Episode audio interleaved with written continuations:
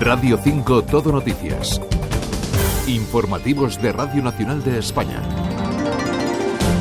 Buenas tardes. Identificados todos los implicados en el ataque y violación en grupo a una turista española que viajaba con su esposo por el noreste de la India. De momento son cuatro los arrestados, Yolanda Iñesta. La policía de India ha confirmado que ya son cuatro los detenidos por la violación en grupo a una turista española en el estado de Jharkhand, en el noreste del país. Tres de ellos ya están compareciendo ante un tribunal de la localidad de Dunka, donde se produjo la agresión. El director general de la policía del estado, Ajay Kumar, ha confirmado al diario Indian Express que además de las cuatro personas detenidas, los siete acusados de la violación han sido identificados y están en proceso de búsqueda y captura por un equipo de investigación especial. El centro de salud, donde la mujer recibió los primeros auxilios, ya ha confirmado a la policía que la turista fue violada. La Embajada de España en India, mm, que está prestando atención consular a la turista, ha agradecido este domingo las muestras de apoyo recibidas.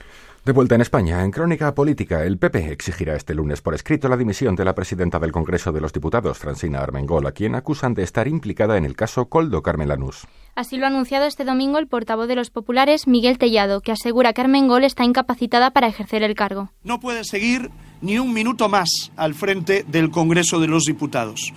No está capacitada ni ética, ni política, ni moralmente, y por eso Francina Armengol lo antes posible, tiene que abandonar la presidencia del Congreso de los Diputados. Desde el PSOE responde su líder en Euskadi, candidato al Endacari. Eneco Andueza no acepta lecciones del PP sobre corrupción y apunta al propio Tellado porque, dice, su nombre aparece en el sumario del caso Coldo. Ni una sola lección del señor Feijó, que es quien a día de hoy tiene que dar explicaciones porque su número dos aparece en ese sumario.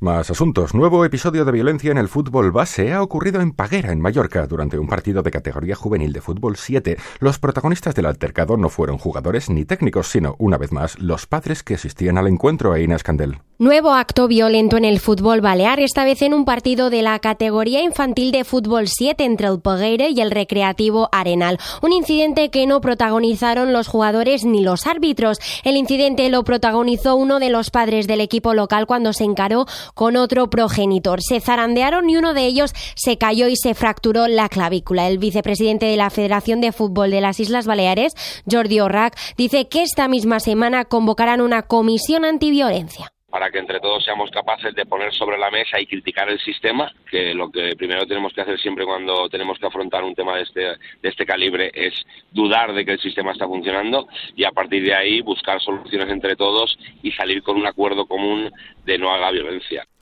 La pérdida auditiva afecta a una de cada cuatro personas en el mundo, una cifra que va en aumento. Hoy es el Día de la Audición, una fecha para concienciar sobre la sordera y promover la salud auditiva. Belén García Fito. La pérdida auditiva es una discapacidad invisible o al menos así lo destacan los expertos. El uso de auriculares es una de las causas fundamentales de esta enfermedad. La jefa de otorrinolaringología del Hospital San Pedro de Logroño es Inmaculada Martínez. No podemos tener más de 60, más de una hora, los cascos a una intensidad, por ejemplo, superior al 60% de la amplificación que pueda tener el aparato. Según la OMS, el 80% de las necesidades del cuidado del oído están desatendidas. Parece que es un sentido como muy secundario. Damos muchísima más importancia al sentido de la vista que al sentido del oído. La gente no tiene ningún complejo a llevar una gafa. Eh, hay muchísimas personas que necesitarían para comunicarse llevar un aparato, una prótesis auditiva y está estigmatizado. Para evitar pérdida en nuestra audición, la prevención es la mejor estrategia. Mantener bajo el volumen de nuestros dispositivos, estar en silencio siempre que podamos